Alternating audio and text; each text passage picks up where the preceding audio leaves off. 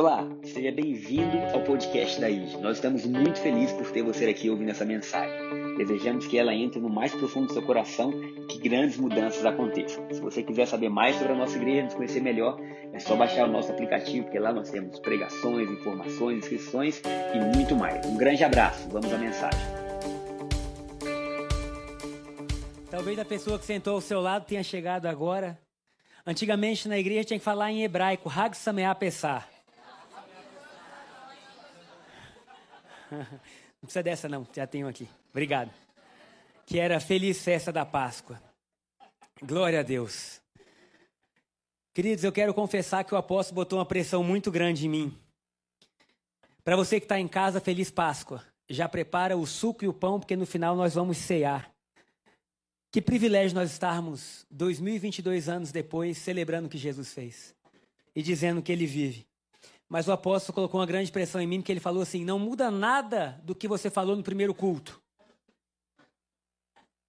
E eu confesso que eu não lembro de nada que eu falei no primeiro culto. Porque eu fiz as anotações, mas Espírito Santo, conduz a tua igreja. Queridos, como é bom nós estarmos aqui. Como é bom a gente entender o que Jesus fez. Esse é um domingo onde a gente está celebrando a Páscoa. E a Páscoa significa passagem. Será que você pode falar passagem? A Páscoa não foi celebrada a primeira vez por Cristo, mas foi celebrada com o povo saindo do Egito. E era um símbolo da saída da escravidão para a liberdade. Era um símbolo da saída da morte para a vida. 430 anos de escravidão tinham chegado ao fim. E Deus falou: nesse dia vocês vão comemorar a Páscoa. E foi exatamente enquanto Israel celebrava a Páscoa que Jesus teve o seu último final de semana. Na quinta-feira à noite, teve a noite do lava-pés, onde ele lavou os pés dos discípulos. Na sexta, é conhecida como Sexta da Paixão. Sábado, sábado do silêncio. E domingo, que nós estamos, é o domingo da ressurreição. E eu quero falar rapidamente, porque eu creio que hoje nós vamos celebrar Jesus. Mas eu não sei se vai ser tão rapidamente, porque eu não posso prometer o que eu não consigo cumprir. Então eu pretendo ser rápido. Mas se o Espírito Santo estiver ministrando, nós vamos prosseguir. Senão, nós vamos levantar e nós vamos adorar Jesus. E celebrar que o túmulo não pôde deter o Salvador. Que Jesus vive. Amém? Mas nós vamos falar hoje, então, um, uma rápida retrospectiva do que aconteceu nesse final de semana. Nós estamos no domingo da ressurreição, mas nós vamos começar na sexta-feira da paixão. E nós vamos falar um pouquinho sobre esses três dias: a sexta da paixão, o sábado e o domingo. Bom, é, eu queria ler com vocês João capítulo 19, versículo 30. João 19, 30. Onde Jesus profere a sua última frase antes dele entregar o seu espírito. Depois de prová-la, né, de tomar o vinagre, Jesus disse: Está consumado. Alguém pode falar está consumado? Então inclinou a cabeça e entregou o seu espírito. Bom, queridos, nós precisamos entender que a Sexta-feira da Paixão é o maior grito de eu te amo da história. O tema da palavra hoje é o maior grito, ou a cruz foi o maior grito de amor da história. Porque a Sexta-feira da Paixão fala de Deus se entregando por nós. De Deus se entregando por nós. E isso, para nós hoje, é um motivo de grande alegria. Eu gosto muito de ler. Eu estou lendo um livro do Wright, que é um dos principais teólogos da Nova Aliança hoje em dia. Qualquer livro que você comprar dele, pelo menos todos que eu li, são bons. Ele fala o dia que a revolução começou. Ele vai falar justamente da cruz. E ele vem trazendo um aspecto histórico, dizendo que a cruz nunca foi símbolo de vitória, em nenhum lugar. A cruz nunca foi motivo de alegria. A cruz nunca foi motivo de alguém poder usar como um símbolo de que venceu. Pelo contrário, a cruz era o sinal de maior derrota que uma pessoa poderia ter. Era a maior vergonha que alguém podia ter na sua vida, era morrer numa cruz. Então, o que hoje a gente carrega como motivo de vitória, como um crucifixo no carro, como às vezes uma placa ou como um símbolo em uma igreja, na época de Jesus isso era totalmente contrário. Então, a cruz ela é um escândalo. Ela é um escândalo porque ela fala do pior tipo de morte que podia existir e da maior vergonha que podia existir.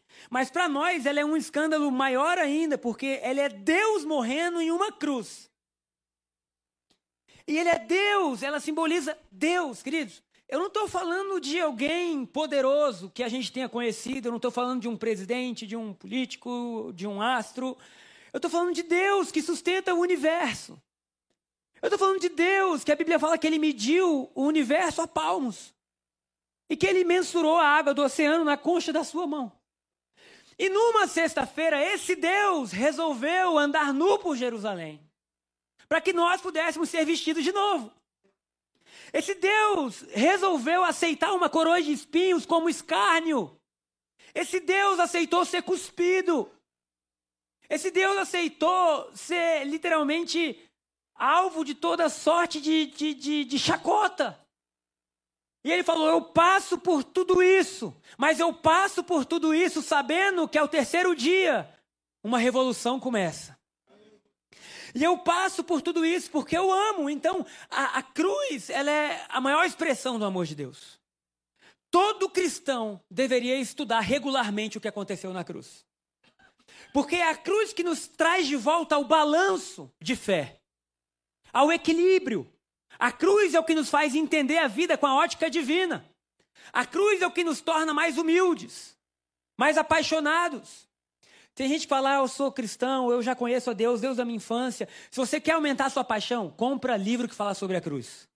Vai entender. E você vai ver que quando você estiver lendo, lágrimas vão escorrer dos seus olhos. E você vai entrar e vai dizer, meu Deus, isso é muito maravilhoso. A gente tem tentado ao máximo ensinar os meninos o que é a cruz. E o Lucas é engraçado, porque o Lucas não gosta muito de sofrimento, né? E aí nessa semana a, Shayla, na quinta-feira, fez um ato profético bem legal, que é ensinar os meninos a servir. Então, na quinta era o dia que Jesus lavou os pés dos discípulos. Aí ela me mandou os vídeos. Ela acordou, pegou bacias e mandou o Lucas e o Pedro lavar os pés da Rosa e da Lili, que trabalham lá em casa.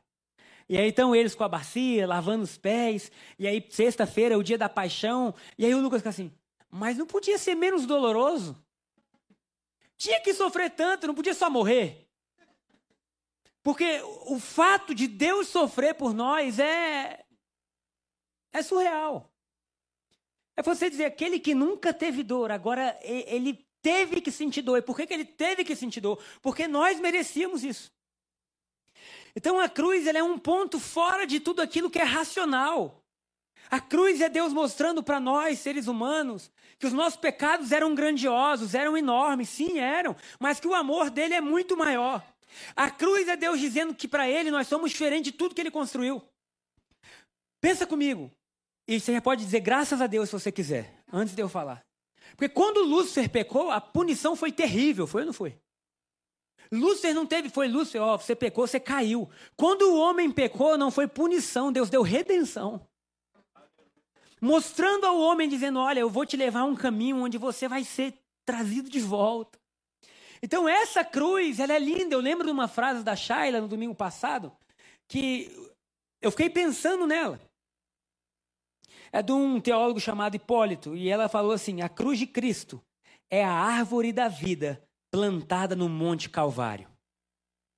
E eu fiquei pensando, rapaz, a cruz de Cristo é a árvore da vida plantada no Monte Calvário. E algumas coisas passaram na minha cabeça com essa frase. A primeira, eu voltei lá no Jardim do Éden. E no Jardim do Éden tinham duas árvores principais que ficavam no centro do jardim. Uma era a árvore da vida e a outra era a árvore do conhecimento do bem e do mal. E o homem decide se alimentar, e aí eu falo uma percepção minha que está em Gabriel capítulo 3, versículo 17. O homem decide se alimentar da árvore do conhecimento do bem e do mal, não como se fosse uma maçã, como se fosse algo físico, mas aquele fruto tinha como um estilo de vida. E ele resolve então se alimentar do bem ou do mal que ele conhece, e ele resolve se afastar de Deus. Isso é terrível, porque o homem se afasta da vida. E a punição por ele comer dessa árvore de autonomia humana e de independência divina é ele sair do jardim. E a Bíblia é bem clara que Deus coloca querubins na entrada do jardim para que o homem não pudesse se alimentar da árvore da vida. A história continua, e lá no Monte Calvário, eu pensei até isso quando eu falava, o Monte Calvário, que é conhecido como Monte Caveira, porque o seu formato era o formato de uma caveira. Nesse lugar, é, que era conhecido como morte, Deus coloca de volta a árvore da vida. Oh, glória a Deus.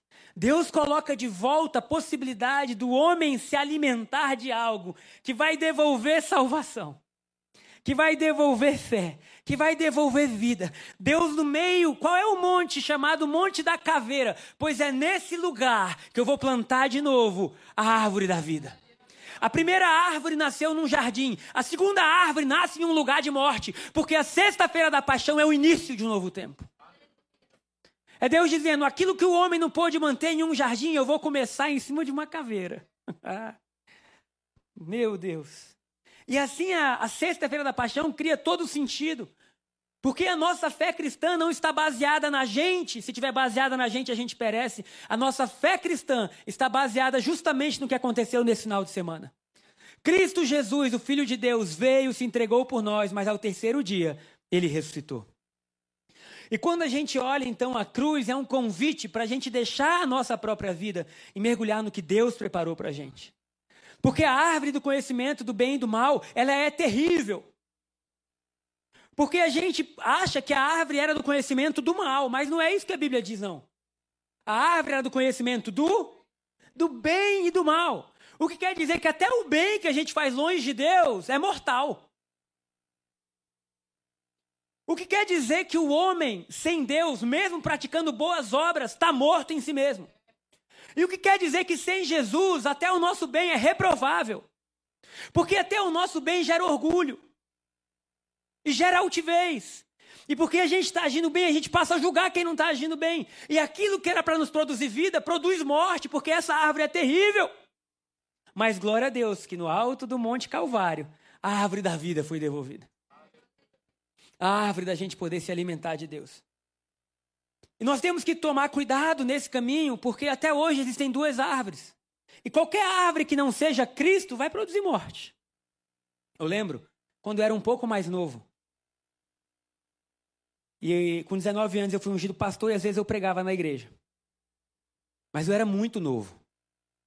E as pessoas às vezes tinham uma certa dificuldade de, de, de aceitar. Eu pregava de terno, gravata, tinha que estar com a barba feita. E eu me lembro de um domingo, acabei de pregar, um domingo maravilhoso. Veio uma irmã daquelas do fogo. Como que você sabe que é do fogo? Só pelo jeito de se vestir, o coque e o glória diferente. Mas ela veio falar comigo. Ela, meu filho, me perdoa. Eu, mas te perdoar pelo quê?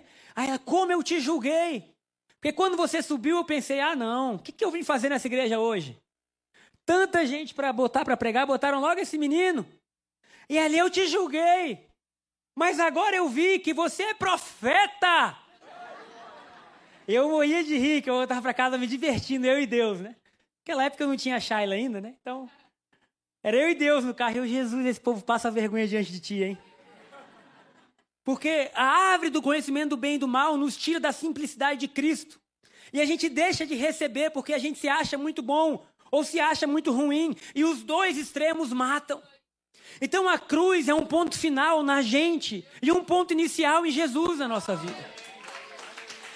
Uma parábola que explica um pouco sobre isso.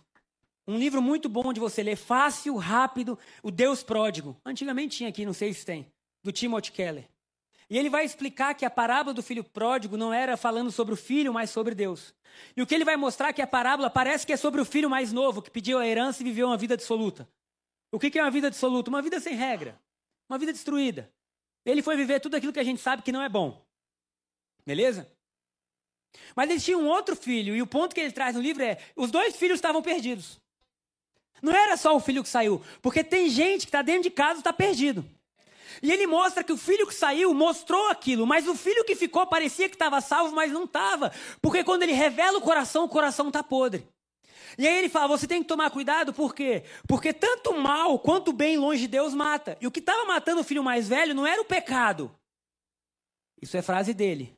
Eram suas, incont... Eram suas incontáveis, terríveis boas obras. Eu lembro que essa frase eu falei: meu Deus, porque no meu caso eu nunca me encontrei muito como filho mais novo. Então eu nunca, nunca pirei. Até quando eu queria pirar eu não conseguia, porque eu não sabia. Então tem fase na minha vida que eu falei, agora eu vou pirar, agora sou longe demais, estou muito machucado, estou chateado com Deus. Eu vou pirar, mas eu falo, não sei pirar. Mas eu me encontrava muito com o filho mais velho, aquele menino que nasce na igreja, que cresce na igreja, mas que nunca desfrutou Deus. Então você sabe a hora que o culto começa, a hora que o culto termina, você já leu a Bíblia. Eu lembro de um ano que eu li a Bíblia três vezes. Era dez capítulos da Nova Aliança, dez da Velha, e quando acabava ia voltando três vezes. Mas não adianta você saber tudo isso, isso tudo isso aqui, se Deus não tiver no seu coração revelando qual é a luz disso aqui. Porque você pode ler, mas a letra ela vai matar, o Espírito Santo vivifica. E o que Deus está chamando a gente é, ei, volta, olha para o Calvário, porque lá é uma árvore de vida. E essa árvore de vida é o seu fim também. Porque a morte de Jesus não é só a morte de Jesus, é a morte do Gabriel. Porque se o Gabriel não morreu na sexta, não tem ressurreição no domingo. Porque só pode ressuscitar quem um dia morreu. Então Deus está chamando a gente para a igreja para viver Páscoa. Para você falar, em algum momento eu morri para tudo aquilo que não era de Deus. Acabou, eu fui crucificado com Cristo, Paulo fala. A cruz que era dele era minha também. E aí, de repente, a gente ressurge em glória.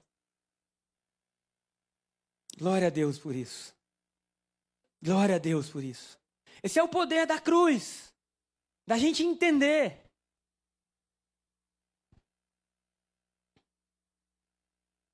A cruz que era nossa.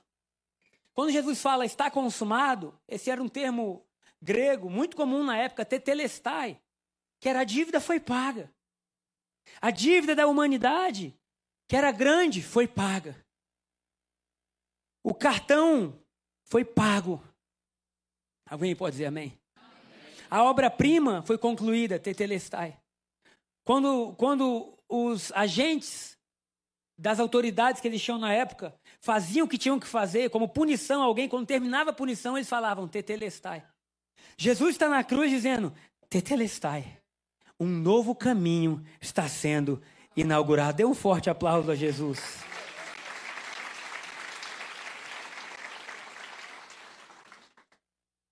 Então vocês imaginam agora que Jesus está na cruz, sexta-feira. E a sexta-feira não termina para a gente como 24 horas, termina para o judeu 18 horas, que era a viração do dia. Então, quando Deus falava com Adão, toda vez era um novo dia. Deus vinha no final do dia. Então, para eles, o dia começa na viração. E Jesus é morto, então, e é entregue. Eu quero que a gente pense um pouquinho no que aconteceu na cruz. Porque a cruz, a maior pregação que existiu ali, não foi Jesus falando, mas foi a natureza falando. O sol escureceu. Tá bonito o dia hoje, não tá? Mas vocês imaginam que de repente o sol escurece. Não existe mais luz.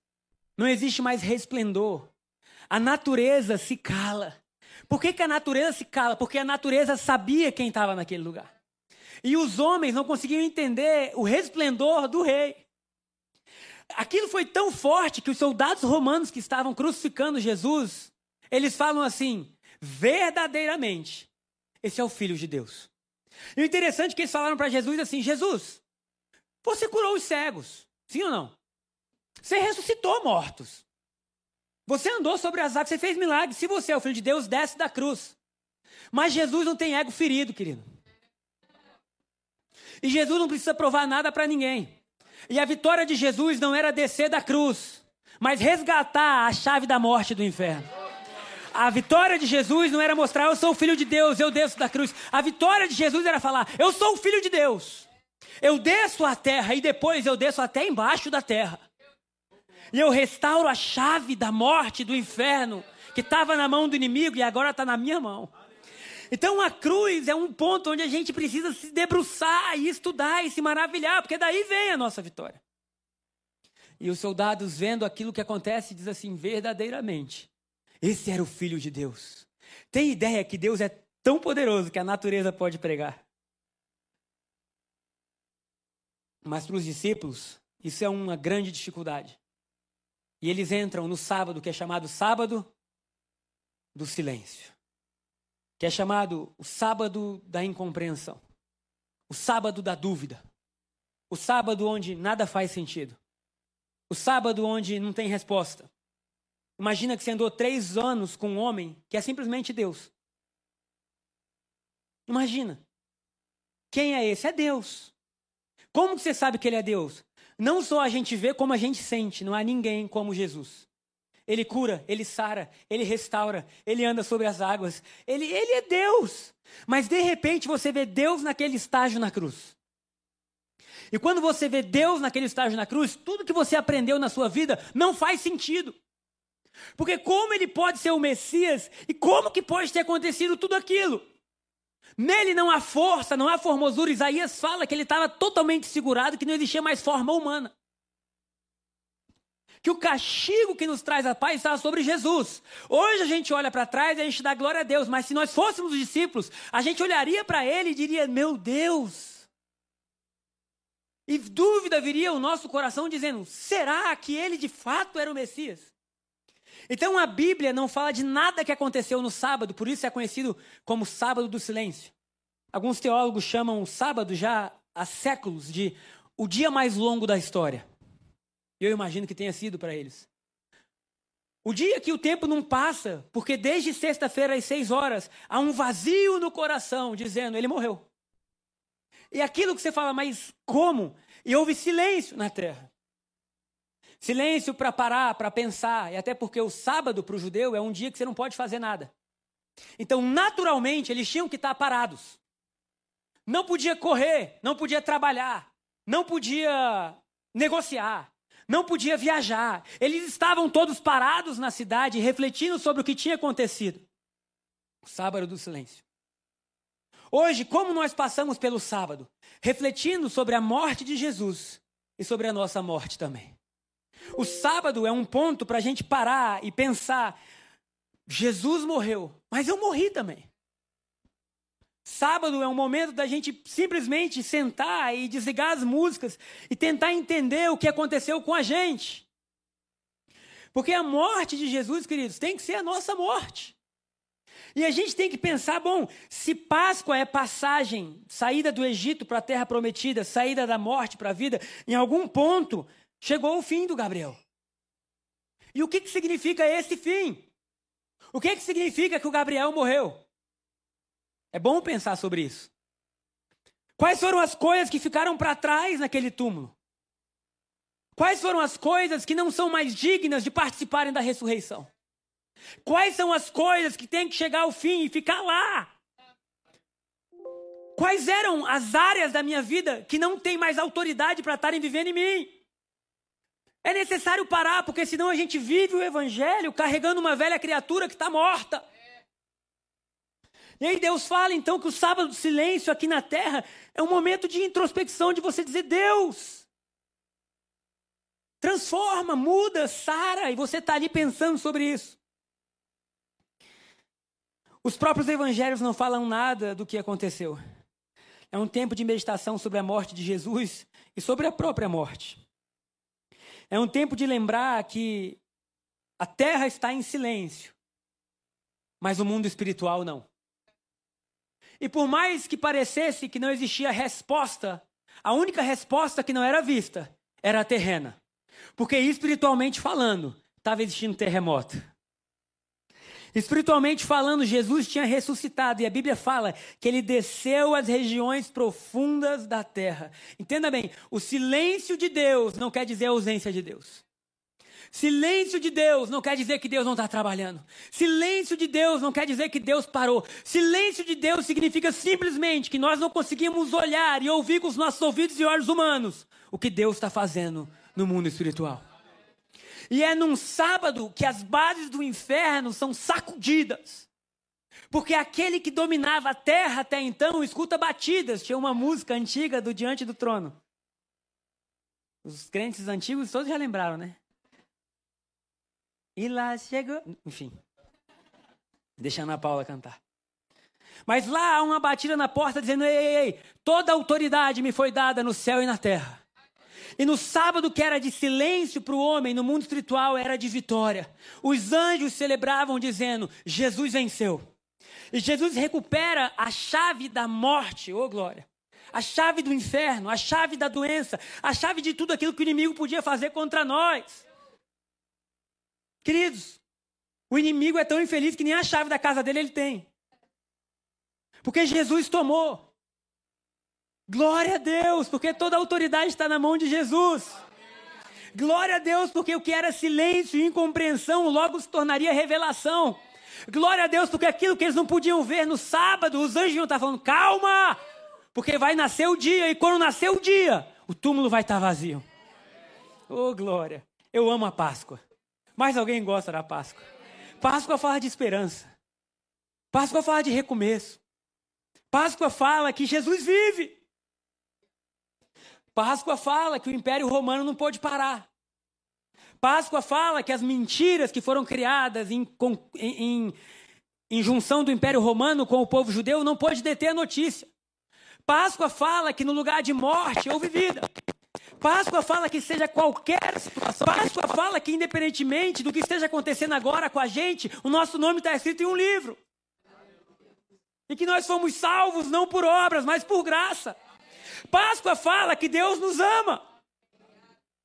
Páscoa fala que Deus é poderoso, mas que Ele é tão poderoso que Ele decidiu glorificar o nome dele de uma maneira diferente daquelas que a gente tinha acreditado. Por que, que eu falo isso? Porque na oração sacerdotal de Jesus, Jesus ora muito lindo, depois você estuda João capítulo 17. E ele está orando, é sua última oração ali no jardim. É ali que ele sua gotas de sangue. Mas ele fala assim: Pai, glorifica o teu nome. Glorifica o teu nome. E nós temos que entender que a Bíblia, do início dela, de Gênesis até o final, Apocalipse, ela é sobre Jesus. Não tem outro espaço, é sobre Jesus. E que a vida de Jesus, sendo o centro da Bíblia, ela tem um norte e uma direção chamada cruz. E é na cruz que Deus resolve revelar quem Ele é. Porque se você for estudar esse termo em hebraico, glorifica o teu nome, nome tem a ver com essência. Você vê que o povo judeu chama, o nome não quer só dizer Gabriel. Para eles é mensageiro de luz. Qual, o que, que significa Lucas, meu amor, que você escolheu? Luminoso. Então, Lucas, para eles não é só Lucas, é luminoso. O nome está envolto da essência da pessoa. Então, quando Jesus ora dizendo, Pai, glorifica o teu nome, ele está dizendo, até hoje o homem não pôde ver quem você é. Eita. Malaquias não pôde revelar, Ageu não pôde revelar, Daniel não pode revelar, Elias não pôde revelar. Nenhum deles pôde revelar de fato quem você é. Só há um lugar que o ser humano vai entender quem você é, e esse lugar se chama cruz. Glorifica o teu nome, ou seja, revela a sua essência. E a essência é: eu sou poderoso para sair, mas eu prefiro, prefiro me entregar por amor. A essência é eu sou poderoso para evitar ou para descer, mas por amor eu prefiro me entregar. A essência é eu sou poderoso, mas eu uso o meu poder para restauração. Oh, glória. A essência da cruz é Jesus de braço aberto, dizendo: seja você brasileiro, americano, egípcio, há um Deus dizendo: eu te aceito e eu transformo a sua vida. A cruz é Deus dizendo: sendo você branco, negro, sendo você asiático, não interessa. Todos os povos de todas as raças se unirão e todo joelho se dobrará, dizendo: só há um. Porque a cruz é o lugar que o nome de Deus é exaltado. Mas a gente entendeu que exaltação seria o momento de maior glória e de triunfo militar. São os filmes onde acontece aquilo e a gente vibra. Mas Deus estava dizendo: eu vou me exaltar no lugar mais baixo. Porque quando eu, vou, quando eu ressuscitar, eu não vou ressuscitar sozinho. Quando eu sair do túmulo, eu não vou sair do túmulo sozinho. Então nós passamos pela sexta-feira da paixão, pelo sábado do silêncio, e nós chegamos no domingo, que é hoje. Domingo de esperança. E eu quero ler com vocês Lucas, capítulo 24, versículo 1 a 7. Eu não sei como está a sua vida, não. Mas eu sei que se esse Jesus que ressuscitou entrar nela, ele pode mudar tudo. E aí você diga, mas eu já sou da igreja, não me importa. Ah, mas eu já nasci num lar cristão, também não me importa.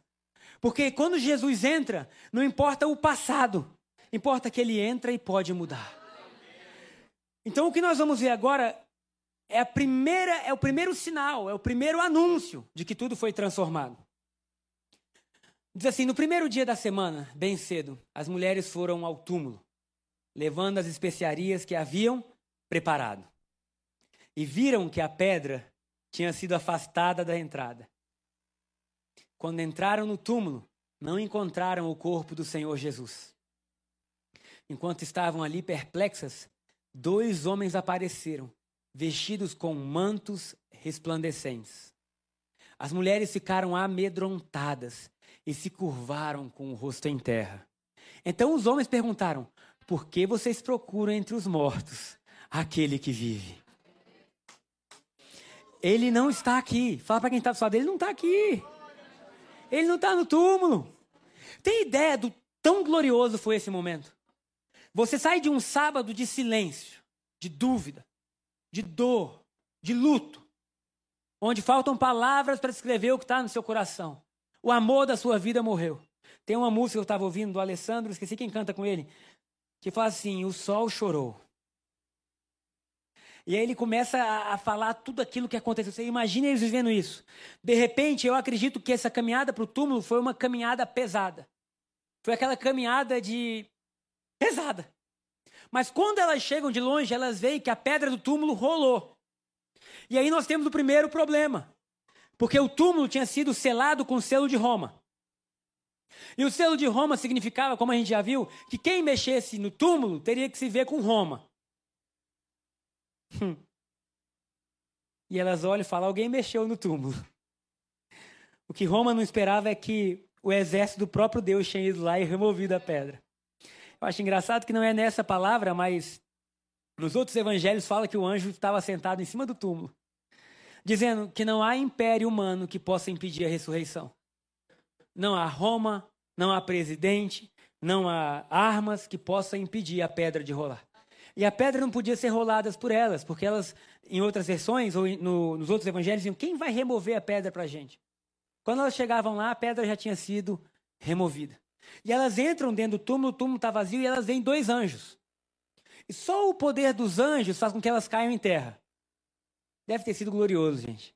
Você imagina, desculpa o termo, tá? Mas o cérebro deve ter bugado. Porque sai de uma dor para ver o túmulo aberto, você entra no túmulo, o túmulo está vazio, um monte de coisa passa na sua cabeça, de repente, dois anjos poderosos, com vestes resplandecentes, elas caem no chão, e a pergunta é: por que, que vocês procuram dentre os mortos aquele que vive? O coração sai da profunda tristeza para a maior alegria possível.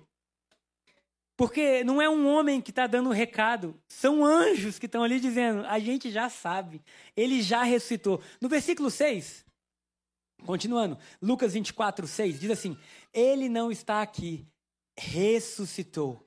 Lembre-se do que ele lhes disse na Galileia. É necessário que o filho do homem seja traído e entregue nas mãos de pecadores, seja crucificado e ressuscite ao terceiro dia. 2022 anos depois, nós estamos aqui celebrando e cantando e bradando a mesma frase que o anjo falou: Ele vive. Ele vive. Essa é a notícia que jamais vai parar. Todas as outras vão acabar. Toda notícia, depois de uma semana, um mês, ela se torna velha. Essa não. Ela se renova. E enquanto a gente canta, a gente chora. E o nosso coração vibra, porque há um poder na ressurreição.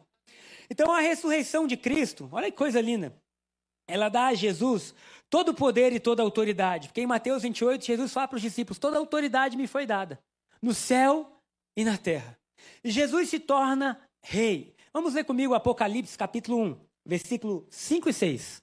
Apocalipse capítulo 1, versículo 5 e 6. E de Jesus Cristo, ele é a testemunha fiel dessas coisas o primeiro a ressuscitar dos mortos e o governante de todos os reis da terra. Toda a glória seja aquele que nos ama e nos libertou de nossos pecados por meio de seu sangue. Olha o versículo 6. Ele fez de nós um reino de sacerdotes para Deus, seu Pai. A ele sejam a glória e o poder para todo sempre. Amém. O que João estava dizendo é: eu vi, eu me encontrei com Jesus. E ele ressuscitou. E ele fala assim: ele foi o primeiro do que daqueles que ressuscitaram. Glória a Deus. Aqui nós temos alguns também. ele foi o primeiro daqueles dos que ressuscitaram. E ele fala assim: ele é o rei de toda autoridade que existe. E ele nos constituiu para si reinos de sacerdote. Olha o que fala lá em Efésios, capítulo 2, versículos 5 e 6. Efésios 2, 5 e 6. Paulo agora está dizendo quem nós éramos e o que aconteceu conosco. Porque a gente celebrar a ressurreição de Jesus já é glorioso. É ou não é? Ele vive. Mas o, o, o que é gracioso, enfim, é que Jesus não ressuscitou sozinho. E que a ressurreição de Jesus foi a nossa. Queridos, tem ideia que a gente estava naquele túmulo também. Que a gente passou pela sexta-feira também. Como Paulo falou, não mais eu vivo, Cristo vive em mim. Que a gente passou pelo silêncio também. Mas o domingo da ressurreição de Jesus é a, é a ressurreição nossa. Para quê? Para uma nova vida. Deus não ressuscitou você para você ficar vivendo a mesma vida que você tinha. Deus ressuscitou você para você reinar. Você morre como pecador, você ressuscita como rei. Você morre como alguém indigno, você ressuscita como alguém lavado pelo sangue. Você morre como alguém sem recurso, você ressuscita como filho de Deus. Que embora estivéssemos mortos por causa de nossos pecados, era isso que nós estávamos mortos. Ele nos deu vida juntamente com Cristo. Ah, Jesus. É pela graça que vocês são salvos. Versículo 6 pois ele nos ressuscitou com Cristo e nos fez sentar com ele nos domínios celestiais, porque agora estamos em Cristo Jesus. Querido, não desperdice a vida que Deus te deu. Não se olhe a quem de como Deus te olha. Não se olhe antes de você morrer e ressuscitar tudo que existia de danoso, de prejudicial na sua vida, glória a Deus pela cruz. Porque a cruz foi onde Jesus disse: tá pago. Eu quito a dívida. Sendo ela grande, pequena, enorme, tá pago. A partir de agora, aquele que crê em mim ressuscita para uma nova vida. E essa é a nova vida do Evangelho. Uma vida onde a cruz norteia as nossas ações. Uma vida onde agora a gente tem prazer em participar da comunhão. Uma cruz agora onde a gente se torna a bênção de Deus para o mundo. Uma, cruz, uma, uma vida agora onde a vida de Deus reina e flui através de nós. Irmãos, Jesus se tornou rei sobre todas as coisas. Ele é o rei dos reis. Não há nada que não esteja dentro do controle de Jesus. Eu vou repetir: não há nada que não esteja dentro do controle de Jesus, da visão de Jesus. Não há nada. Ele falou: toda a autoridade me foi dada. Onde a gente entra nisso tudo? Ele nos chamou para participar da festa. A história do filho pródigo termina com o pai dizendo assim: Esse meu filho estava perdido e ele voltou. Vem, vamos matar um cordeiro, vamos todo mundo celebrar. A nossa vida no Evangelho é uma vida de celebração pelo que aconteceu na cruz e por cada novo filho que entende isso. E assim nós vamos. Assim nós vamos vivendo, com humildade, com simplicidade, sabe? Porque não veio nada da gente. Como a gente pode ser orgulhoso? A cruz de Barrabás era nossa. O Gaspar estava ali dizendo ali para mim antes do culto: Rapaz, você sabia que eu estava estudando sobre isso essa semana? Disseram que os braços de Jesus ficaram 20 centímetros maior. Eu falei: É, Gaspar, é porque a cruz era de Barrabás. E a marca na cruz já estava pronta para Barrabás. E a minha vida inteira eu tinha raiva de Barrabás, até entender que Barrabás era eu. Que a cruz era do Gabriel.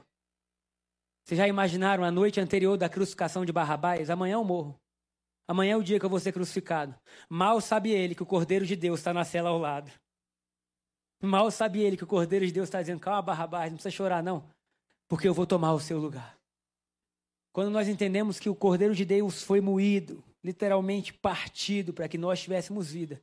A gente pode dizer com fé: Deus, eu não quero nada na minha vida que não tenha a ver com a vida da ressurreição. Eu não quero ver nada que não tenha a ver. Eu não quero tratar ninguém da forma que não tenha a ver. Jesus, eu quero que a minha vida seja um exemplo, um espelho do que aconteceu naquele final de semana. Glória a Deus por isso. Amém? Quantos ressuscitaram com Cristo? Num domingo como esse. O domingo que começou com choro termina com alegria. O domingo que começou com dúvida, dizendo: Meu Deus, ele morreu. Não, não, não, ele não morreu, ele vive. E é tão grande esse grito de ele vive que agora ele fala para a gente: Ei, vocês vivem também. Eu vou repetir. Porque muitas vezes a gente, como cristão, entende que Jesus vive, mas não entende que a gente vive com ele.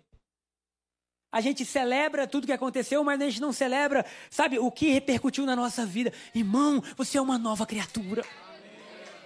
Você não é aquele velho homem pecador. Você não é. Isso é contrário à cruz. A cruz fala: você morreu e nasceu de novo, foi vivificado com Cristo Jesus, a sua natureza mudou. Seus sonhos mudaram, seus desejos mudaram, suas lágrimas mudaram. De repente você quer estar na igreja domingo porque não sei, quero louvar. Aí o pessoal começa a vir na igreja assim, rapaz, o pessoal é animado, né? Aí passa um mês, está, ô oh, Jesus, aleluia, ressuscitou. Não é? Porque vai tomando conta da gente. A cruz é muito forte para ser só um crucifixo no seu peito. A cruz é muito forte para ser só um jargão. A cruz tem que fazer parte da sua história. Morri com ele. Fiquei em silêncio com ele, mas ressuscitei com ele. O velho Gabriel ficou para trás. Eu saí do Egito. Fala para quem está perto de você, feliz passagem. Feliz Páscoa. Feliz mudança.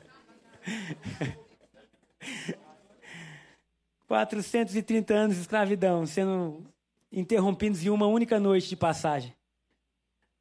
Da escravidão para a terra prometida.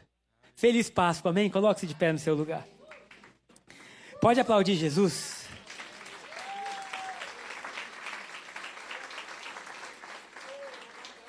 Irmãos, eu creio que a Páscoa de 2023 vai ser especial. Porque nós temos que fazer alguma programação para a gente aproveitar a Páscoa. Para você ter tempo com a sua família, de almoçar, de falar, de ler, de cantar, de deixar que aquilo que aconteceu nesse final de semana não se torne um mero e miserável ovo de Páscoa. Não pode ser. As nossas crianças não podem crescer chegando na Páscoa e pensando, vem ovo aí. Elas têm que crescer dizendo, o melhor final de semana da história. Nós entendemos o que aconteceu naquele final de semana.